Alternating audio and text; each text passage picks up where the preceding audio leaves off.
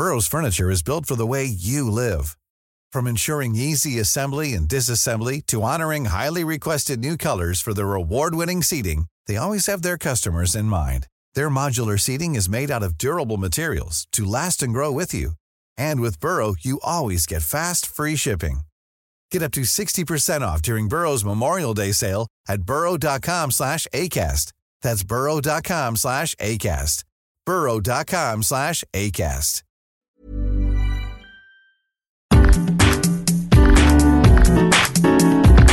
Today on the Debunking Economics podcast, are universities losing their critical thinking?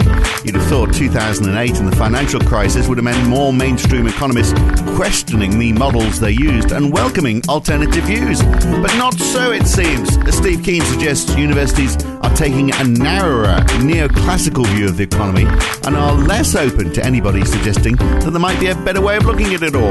That's today on the Debunking Economics podcast. Now, Steve wrote a piece on his Patreon page recently about how questioning mainstream economics seems to be out of fashion at universities. That must be very reassuring to those who think that tertiary education is a breeding ground for Marxists. Uh, John Sumner was recently sacked from the University of Vermont. He's challenging the dismissal by crowdfunding an appeal in the Supreme Court. He reckons it's because he's teaching people that much of what they will learn on their economics course is wrong. The conventional models fail to address major public concerns like global warming, growing inequality, and systematic market failure. So you're not allowed to question those things at university anymore. Economics is a science. The models are factual and cannot be overturned or disproven. That is pretty much what he's saying, isn't it, Steve? Well, that's that's the attitude of a lot of mainstream economists, and this is something I've had to tolerate, had to tolerate myself, of course, as an academic uh, since nineteen eighty-seven. So it's thirty years, thirty plus years worth now. And what uh, what has been the, the rule throughout that is that conventional mainstream economists, they're, by, they're the majority of economists, they're roughly five out of six would be a rough proportion, I'd say, of economists who are mainstream in academic departments. And I've got empirical data for that uh, coming out of an attempt by French economists some time ago to uh, develop an actually uh, uh, what they call the heterodox stream of economics independent of the officially recognised economic stream. And five, one out of six of them Uh, actually applied to become part of it. Uh, so of the of the five, the five who are part of mainstream uh, belief in economics, at least three of them are absolutely strident believers. There'll be two who'll be slightly, uh, they might admit some flaws to the theory. Uh, they might be personal friends with the, the wonky uh, one in six who's actually a critic of the mainstream. And that's been a sort of a That's got more extreme over time. The, the, the division between the mainstream and non-mainstream has become more uh, divisive, if you like, over time. But it really was didn't have any particular impact before two thousand eight. Mm. Uh, but after two thousand eight, that's when the, the three who out of six, three, so three, you're just using over proportions, three out of five who are mainstream, three out of six in terms of the overall department proportion, uh, they started regarding the, the heterodox people as not just a, a little nuisance down the corridor to be tolerated and found some unimportant course to teach into. These guys became the enemy. And uh, and and then, then attempts to really drive the mainstream out of the profession, which you would think would have gone in reverse after the failure of the mainstream to anticipate the two thousand eight crisis. They actually took on a bit more um, more power. And John's John's experience is the latest, but certainly not the only one that I've seen of mainstream economists driving a non-mainstream thinker out of their department. This isn't just economics, though, is it? This idea that people are becoming more entrenched in their attitudes, that perhaps we used to think about things in a in a broader sense uh, maybe a few decades ago, and now, I don't know, maybe it's because of the internet, but you are one thing or another these days. You are a Brexiter or you're a Remainer. You, uh, you think about something this way or that way. You believe immigration is good, immigration is bad. Um, you know, you, you pick, you know, you, you are more entrenched in your religion perhaps than you were twenty years ago. We seem to be seeing things in uh, in m- much more black and white terms these days. I, I don't know that that's actually important in this particular issue because, um, yes, that's got more extreme in terms of non-academic discourse, but academic discourse has always had some extent of of silo siloizing, if it's a very bad word, but putting putting views in silos. Uh, so you'll have the sociologists don't talk to the economists, the economists don't talk to the engineers, et cetera, et cetera. And, and that's just been the, that's been the norm. The silo, silo view, living our views inside silos. Um, also academic departments, people believe they have a, a vision of what academics do, which to some extent portrays them as being dispassionate, uh, you know, trying to use the facts to develop better theories over time. And there's certainly an extent to which that is true. Um, but there's always been a tendency for people in different academic th- theories of schools to lock onto a particular way of thinking as the truth. Mm. And what then happens is they push that truth up against the real world, and where there's a clash between the two, it can be a very painful process. But over time, uh, the, the the the the truth forces a revision in what is seen as the, the real set of beliefs. So it's, uh, it is like a belief. Yeah. It's almost it's almost like a religion, isn't it? You know, it's uh, yeah. Uh, I'm, yeah. When you if you teach religion, you are allowed to question whether God actually did build the world in six days. There's people who go, well, maybe that's a bit unbelievable, but maybe we can take some other stuff out of this book. Or maybe we shouldn't be quite so literal. And I think very few people would be teaching religion that way. And it seems to be you're saying, well, no, economics is being taught exactly like that. It's, it's, it's. I'm putting it in context. I'm trying to put it in context because let's let's take physics for example. And physics, uh, when you arrive in as a physics student in year one, you learn that quantum mechanics and general relativity cannot be resolved. So you learn Newtonian Newtonian approaches overall because for the vast majority of of things you look at, Newton's laws and Maxwell's equations cover what you need to know in physics. But when you push the envelope either at the micro, the, the, the absolute you know, micro level, the, you know, down to the levels of atoms and so on, and molecules, you end up in quantum mechanics. If you push the other end, you'll end up in general relativity.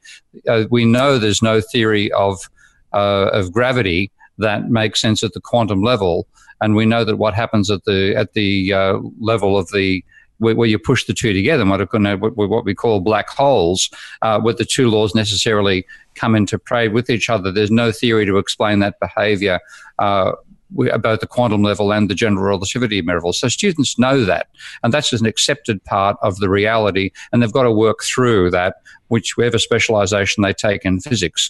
Uh, so in that sense, there's a, there's an acknowledgement of a conflict between two theories, which in their own ways describe, you know, ninety-nine percent of reality, but where they overlap in that one percent, they can conflict with each other. So that's, that's an accepted understanding.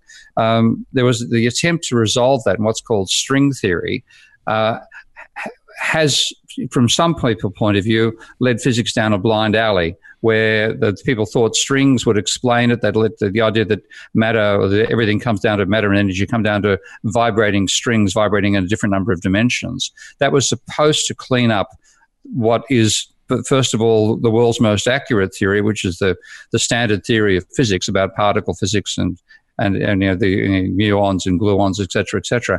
And at the same time, an incredibly messy theory. The equation is horrific, but it works. It fits the data. There's nothing it hasn't been able to prove. Mm. String theory is trying to clean out all the all the uh, all the odd- oddities of that, but it ended up with the idea of us living in in multiverses where there's an infinite number of other universes where different laws apply, and we happen to be in the one where the laws actually enable life to evolve and so on. Uh, and so there's now people writing books that like with titles like Not Even Wrong about string theory. And there is a dispute in the, in physics about whether string theory is the right approach to physics or not. And and I can see... So what I'm saying, I see what's happening in physics there being similar to what happens in economics, in that there's a dominant school of thought, which in physics, generally speaking, is string theory, but people are able to criticize it internally and they don't get sacked.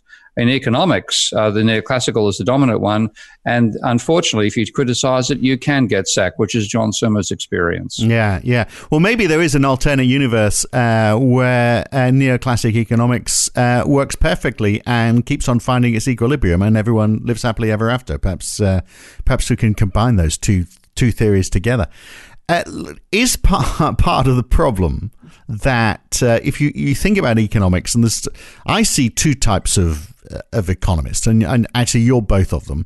Um, there's the uh, there's the economist who's um, bi-economical. My God, there's the, the, the there are there are people who go to university, for example, who might do a B S c in economics. So it's all it's all maths, it's all equations and models, mm. and perhaps they get so stuck into that they don't have enough time to question the logic. They're just applying the uh, the, the logic, or even to have time to, to to look at the objectives of economics. And then you got people who do the uh, the B A in economics. And I'm sure that I can imagine scientists saying, "Oh yeah, these B A people, they're basically artsy fartsy economists. Uh, they can just come out with theories." They can question stuff, but they're not doing the hard maths like we are. We're doing the real economics. They're just the, those over there, you know, in in the background questioning stuff. Is there is there a bit of that going on? Yeah, there is. That's a, that's a good characterization, because uh, there there is a division in, in, in historically as well as uh, currently between people who try to build models and have mathematical representations, and others and say, here's the philosophical context and here's the sociology and the institutions that are involved and so on. And what tends to happen uh, with the people doing the mathematical work, particularly if they're trained just within economics, uh, they have a, they've built a very, very elaborate technical uh, world in which one starts from a set of precepts about the behavior of individuals and firms, and then brings that together into a, a model of the overall coordinated macroeconomy, with the most, uh, of course, the crowning glory of that in two thousand seven being the dynamic stochastic general equilibrium models, which they thought described the world very accurately, and they were applauding themselves on how well these models had conformed to reality in the previous twenty or thirty years. And I'm speaking from I'm speaking from talking to people in central banks who actually said they believed that quite quite fervently in two thousand seven. But the amount of work that's involved in learning how to make one of those models is so large that it takes up so much brain space. Not, uh, it's, let's say you, yeah, get, you can imagine you would actually just get lost in all of that. And so some of the fundamental questions like, why are we doing this again, can get lost. Mm. Absolutely. And so they tend to see people on the outside who are criticizing as being those verbal types mm. who uh, you know, can't do the mathematical. I see the old, the old, you know, the old saying, those who can do, those who can't uh, can't teach, those who can do mathematics, those who don't complain about it. That seems to be the way that they perceive the criticism coming in. In fact, they're, they're not aware that there is The, the, the mainstream people who do their own mathematical modelling are not aware that there are also non-mainstream people doing mathematical modelling as well, with two major components of that, one being the stock flow consistent modelling that Wynne Godley pioneered and that Mark Lavoie carries on, and so many young non-orthodox economists are doing around the world these days. And there's also the complex system stuff, which I do. I bet I had a third division as well. There are people who are working with multi-agent models, which again, though not strictly mathematical, are highly technical. And the neoclassicals don't tend to know that they have these two other sorts of rivals, and they dismiss anybody who criticises them as being either the verbal type who can't uh, who can articulate a verbal critique but can't put it down in equations, or they see them as old-fashioned Marxists or Austrians. And I've got a feeling they'd whack John Sumner into the Marxian category and think, oh, he isn't really an economist, he shouldn't be here. Right, but how But how are they coping with two thousand eight, all those people? How are their models working out for them? Well, not well, of course, because it, I mean, my favorite, as I quoted in the blog post, was the the model that was uh, the, the O E C D. Organization for Economic Cooperation and Development put together, which is, is something which all the national treasuries and Uh, in particular, and to some extent, central banks get involved in inputting data for their own economy into this model, and then out come all these predictions for the economy, uh, the, the national economies and the global economy overall. And that came out saying that in, in June of two thousand seven, the current economic situation is in many ways better than we've experienced in years. Two months later, bang, into a financial crisis they didn't see coming. Now, their response to that has been to say, well, uh, Ben Bernanke uh, gave, my, my, gave the most fatuous, I hope you got the emphasis there, fatuous mm-hmm. uh, answer, saying, well, our, these models were, were designed to help with the good times, and they, they weren't really designed for the bad times when financial crises occur. That's a bit like saying, well, our car was designed for straight roads. Uh, if you want to go a curved road, you should have bought something different than a car. Straight Get roads and down, straight roads and downhill, that's why we didn't put an engine in it. Yeah, exactly. All brakes. Or a steering wheel.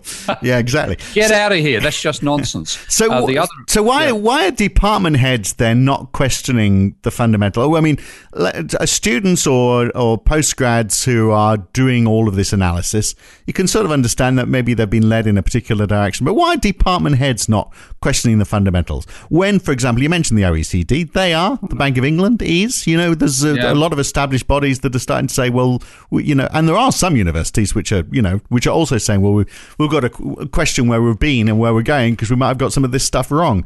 Why are so many university heads not doing that? Largely because they come from the, the three out of six who are strong mm. believers in the in the mainstream, and particularly the further up you get up the over the university hierarchy, the more likely somebody who gets a position running a department will be a mainstream believer. And that's that, that again comes to the selection processes that apply between people who become vice chancellors and those who become deans and those who become heads of the department. So you'll you'll get the a, a practice where the the head of department is not just somebody who tries to administer the department, he also tries, he or she, in this case, the person that John's complaining, I think is a woman here, so it's not just male sociopaths you have to deal with, there are female sociopaths as well. Uh, they tend to enforce the religion uh, and they'll, they'll tolerate uh, and they'll move people around who are non-believers Uh, before the crisis, but after the crisis, they're happy to remove them. And of course, that happened to one of my colleagues at Kingston, Devrim Yilmaz, who was removed from Monash from uh, Manchester University uh, after many years of teaching there very successfully. And I, mean, I can speak from personal experience, is a fabulous lecturer. Uh, he was removed from Manchester, which is why I took him on at Kingston. And now John's copying this at Vermont University when he equally has fabulous uh, student evaluations and teaching reviews. Well, it's pretty much what happened to you at the University of Western Sydney as well, isn't it? Mm. Got to say I was incredibly lucky on this front because I had, uh, to give my own personal experience, I began as an academic at the University of New South Wales in nineteen eighty-seven. And I was taken on to that university specifically because I was an unorthodox thinker. And this was before I'd even enrolled. Actually, I think I'd enrolled in the master's degree, but I hadn't actually completed my master's. They took me on as a, as a full lecturer with... Uh, Not with tenure at the time, that happened shortly later, but as a full a full lecturer. And the reason was actually a personal link because the then head of depart, head of uh, department, a guy called John McColl, uh, was a was a classic, old-fashioned, they used to call them humanitarian Keynesian economist, lovely, lovely human being. And his secretary happened to work in the Uh, Australian Catholic, uh, what's called uh, Action for World Development, which was a progressive um, overseas aid organisation affiliated with the Catholic Church. And she knew me from my days in the Freedom from Hunger campaign. She knew that I was applying for this job, and she just basically told uh, Greg, you've got to hire this guy. And Greg took his uh, secretary's advice seriously, respected her views. Bang, I got a job there. Now, that was great, but within two years, Greg had left, and uh, a guy called Ross Milbourne took over. Ross became the um, as head of School of Economics, not the School of Economics and Department of Economics. So the school covered things like, it sat above econometrics and economic history and economics as well. And Ross uh, was a neoclassical Uh, train, a very good person and somebody who actually came to my defense later. So I'm actually getting this in beforehand. But sitting between him and me were a range of people who became head of department. There were several people. Uh, some were very good. One uh, was not particularly good and found any excuse he could to try to make my life a misery. And when, when I was uh, involved with coordinating, I think about twenty or so people to mark the essays for over six hundred first-year students. When one of those people lost one essay, he used that as a reason to shut down my course on marketing and economics, which had been running the department for twenty years. So I copped that sort of personal crap from that particular individual, uh, whose name sounds rem- remarkably like a particular body part, which with we used to refer to him in behind his back uh, right. when he was in control. Uh, so so something, that, which, something only men have, or do uh, women have it too? Could we narrow it down? No, let's not go down that path. We, we actually, it, it is something both men and women share, and right. if they're not, they if not, they become literally full of shit. So that right, okay, okay. cool. Anyway, so, so but he made my life a misery. How However, um, uh, when I then got um, Ross, Ross Milbourne realised that he'd been led very bad, tr- tr- truly false information about me by this uh, particular individual, which led Ross to uh, write me a very strong disciplinary letter uh, about some software developed for the department and so on. And I then wrote back to Ross giving him the details, and he was horrified by how different the, when I had documentary evidence of my of my position versus the hearsay that this other individual had put forward. Ross was quite mortified and made up for it by, in two ways. One, by uh, apologizing, which is, is very good human trait. Secondly, by giving me a, a top ranking as amongst the students applying for a PhD funding later that year. This is back in the early nineties. And thirdly, by giving me a five thousand dollars department scholarship on top of the priority rate scholarship I got from the um, Australian government. So, you know, hats off to Ross, who actually became Vice Chancellor at uh, University of Technology Sydney. But I did experience that shafting, that that that's put down stuff by this middle ranking guy. And I was then lucky after that, extremely lucky, to have four consecutive good heads of department where I went. University of Western Sydney, I had a guy called Colm Kearney. Colm just died recently, very, very uh, tragically young. Uh, he was a fabulous head of department. Then Raja Jananka, who's still a personal friend, um, uh, uh, and, and two other guys who also remain personal friends and gave me my head to do what I wanted to do. So I'm incredibly lucky in that experience. I'm now my head of department at Kingston University. Uh, Hermagni Chowdhury is another fabulous human being and also very open to non-orthodox thought. So I've been lucky. But mm. you notice the universities I've worked at, they've gone down the status all the way up. So I have not suffered the individual recriminations that someone like John has done, but I've, my ranking of the universities I've taught at has gone down over time. Is it is part of the reason that there's a drive now in uh, educational establishments? There's got to be a very vocationally focused approach for tertiary education. So lots of companies perhaps want uh, brainwashed neoclassic economists. They don't want subversives who might challenge the way things are done, particularly if they're going to end up working for a bank or something in the in the finance sector that obviously benefits from the way things are done. They don't want subversives. They don't want someone doing Steve Keen's course on Marxian economics. God, no. Uh, I mean, is, well, isn't isn't isn't that part of the problem? They don't want people to question too much. They just want you to, to, to learn the technicalities of it all.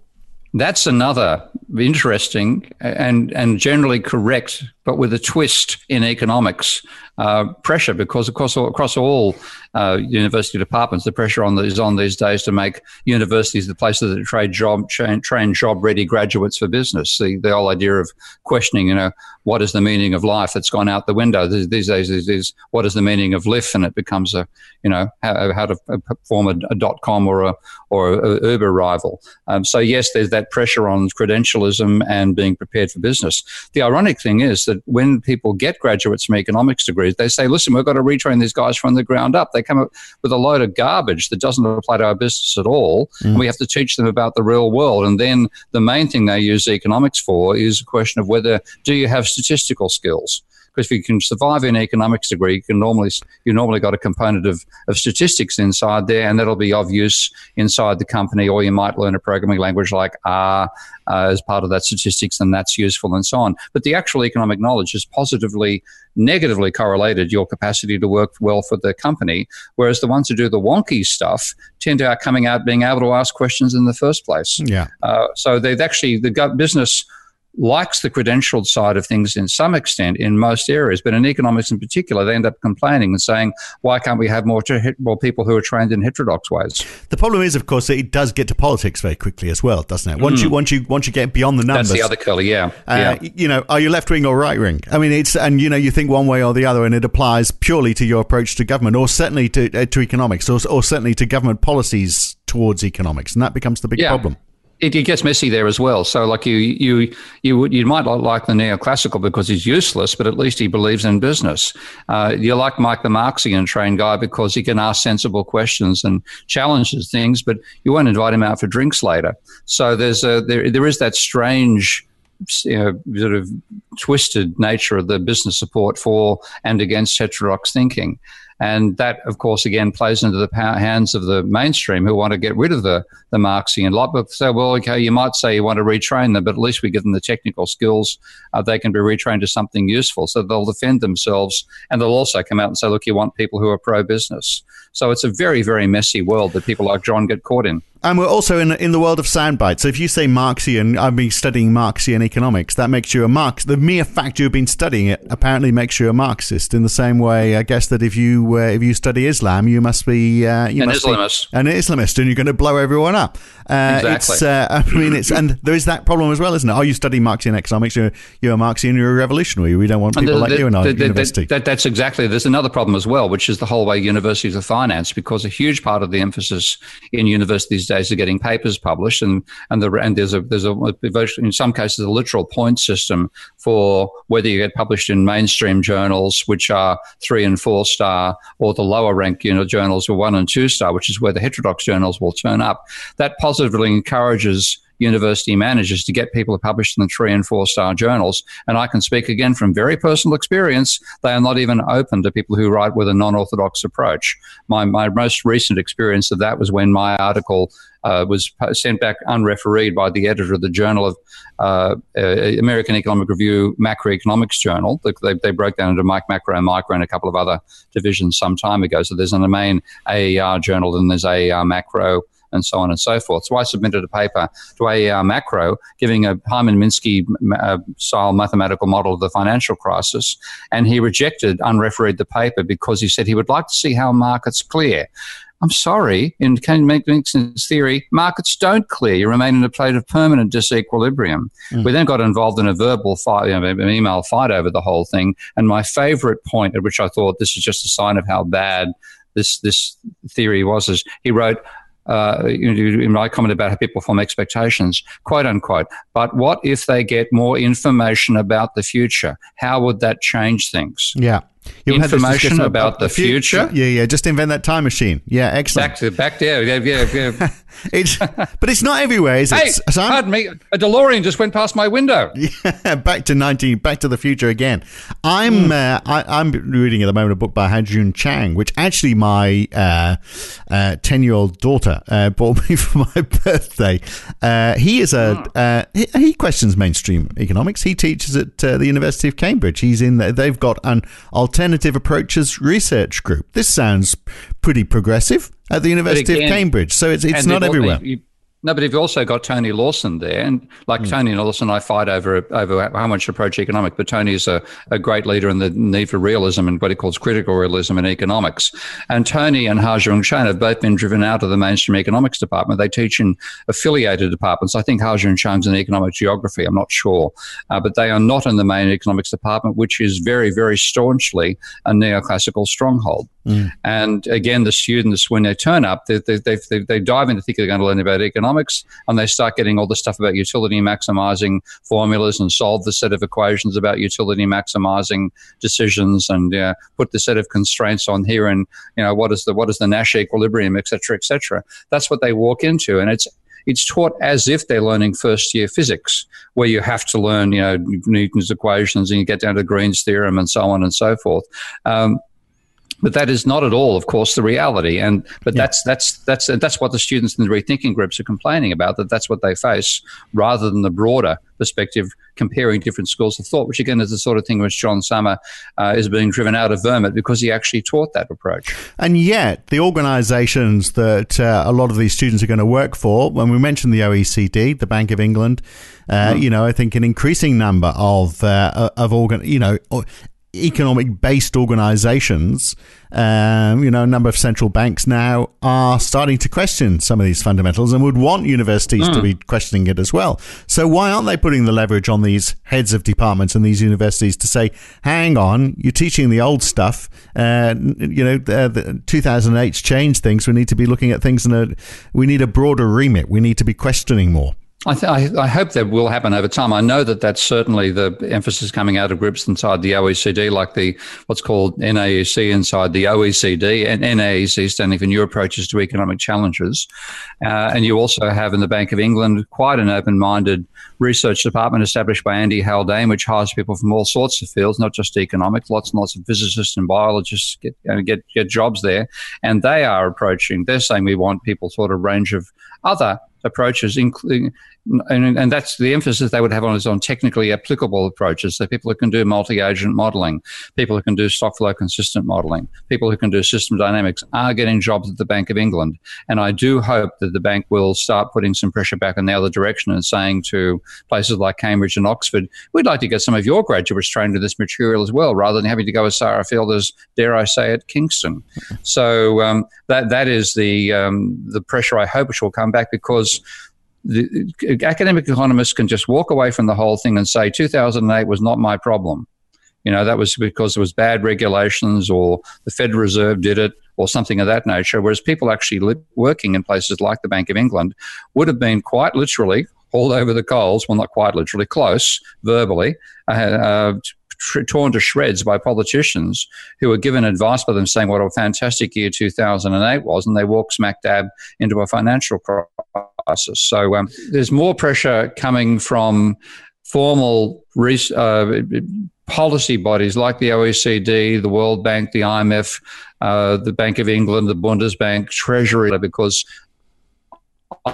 ideology, yes, it's nice to get the ideological support, but you want it to actually give you accurate forecasts for politicians who did not enjoy two thousand eight one little bit and are not going to enjoy being dragged through it again, blindfolded rather than led by their economics department. So, mean, so meanwhile, John Sumner is uh, challenging his dismissal from the University of uh, Vermont. He's uh, crowdfunding an appeal to the Supreme Court. Mind you, I, you wonder about things like this. I mean, it would be great if he if he manages to win it and he gets his job back, but will he get his job back? He's still going to be in that same situation where he's at a university which obviously doesn't value his uh, his opinion, and they are very set in their ways. Yeah, it's a, it's real a dilemma. I mean, I I do hope that he does win the win the appeal, because from what I can see on the evidence that he's put together in his um, his appeal uh, on for GoFundMe is that he's very, very I very much associate with him. He's a good teacher, teaching a range of alternative approaches, and you know he'll go back to a department where one of the one of the criticisms actually used against him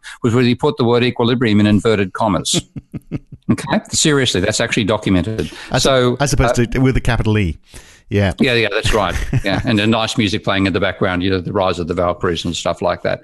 Um, so yeah, he's he, it, it is going to be a problem, but it's better to have a position than not. And of course, once that happens, he'll be hopefully rather more solid, solidly attached to the department than he was beforehand. His problem is he doesn't have tenure. And he's, he's very ballsy. He doesn't. He doesn't. He, he takes incredible risks, despite the fact that his job is not secure. He's now paid for that. The same thing applied to Devrim Yilmaz, my ex-colleague at Kingston, who's now working for the French Development Agency and doing very good work there. Uh, he was at Manchester University, uh, with, with, with where the, the student revolt actually began. The students at Manchester asked the department to put on a course in, in, bub- in bubbles and panics and crashes. The department head approached Devrim asking him to put that course on.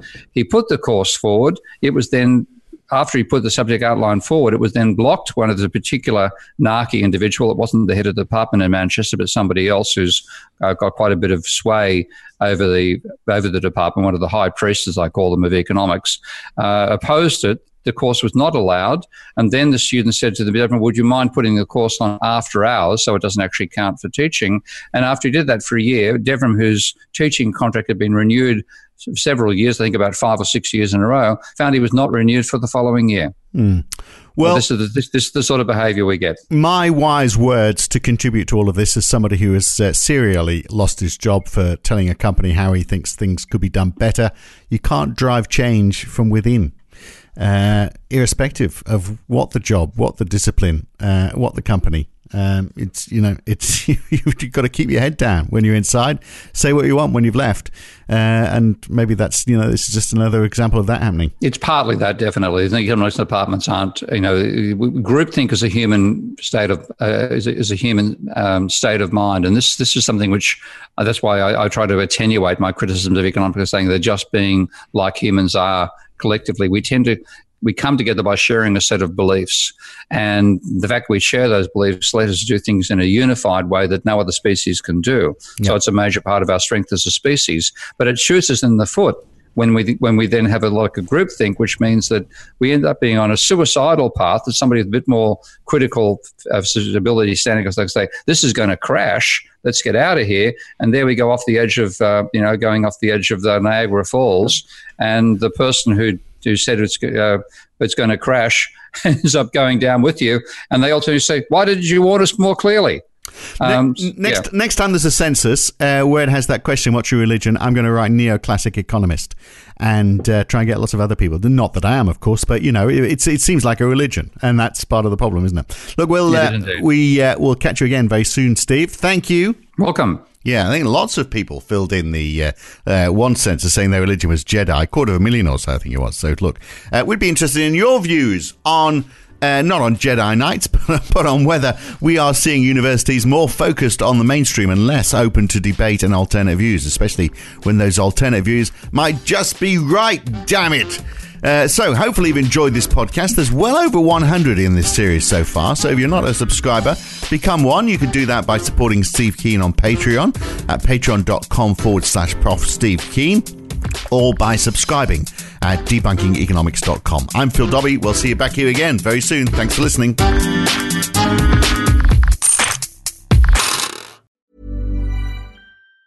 Normally, being a little extra can be a bit much, but when it comes to healthcare, it pays to be extra. And United Healthcare makes it easy with Health Protector Guard fixed indemnity insurance plans. Underwritten by Golden Rule Insurance Company, they supplement your primary plan, helping you manage out-of-pocket costs without the usual requirements and restrictions like deductibles and enrollment periods. So when it comes to covering your medical bills, you can feel good about being a little extra. Visit U H one dot com to find the Health Protector Guard plan for you. If you've enjoyed listening to Debunking Economics, uh, even if you haven't, you might also enjoy The Y Curve. Each week, Roger Hearing and I talk to a guest about a topic that is very much in the news that week. It's lively, it's fun, it's informative. What more could you want? So search The Y Curve in your favourite podcast app or go to y curve dot com to listen.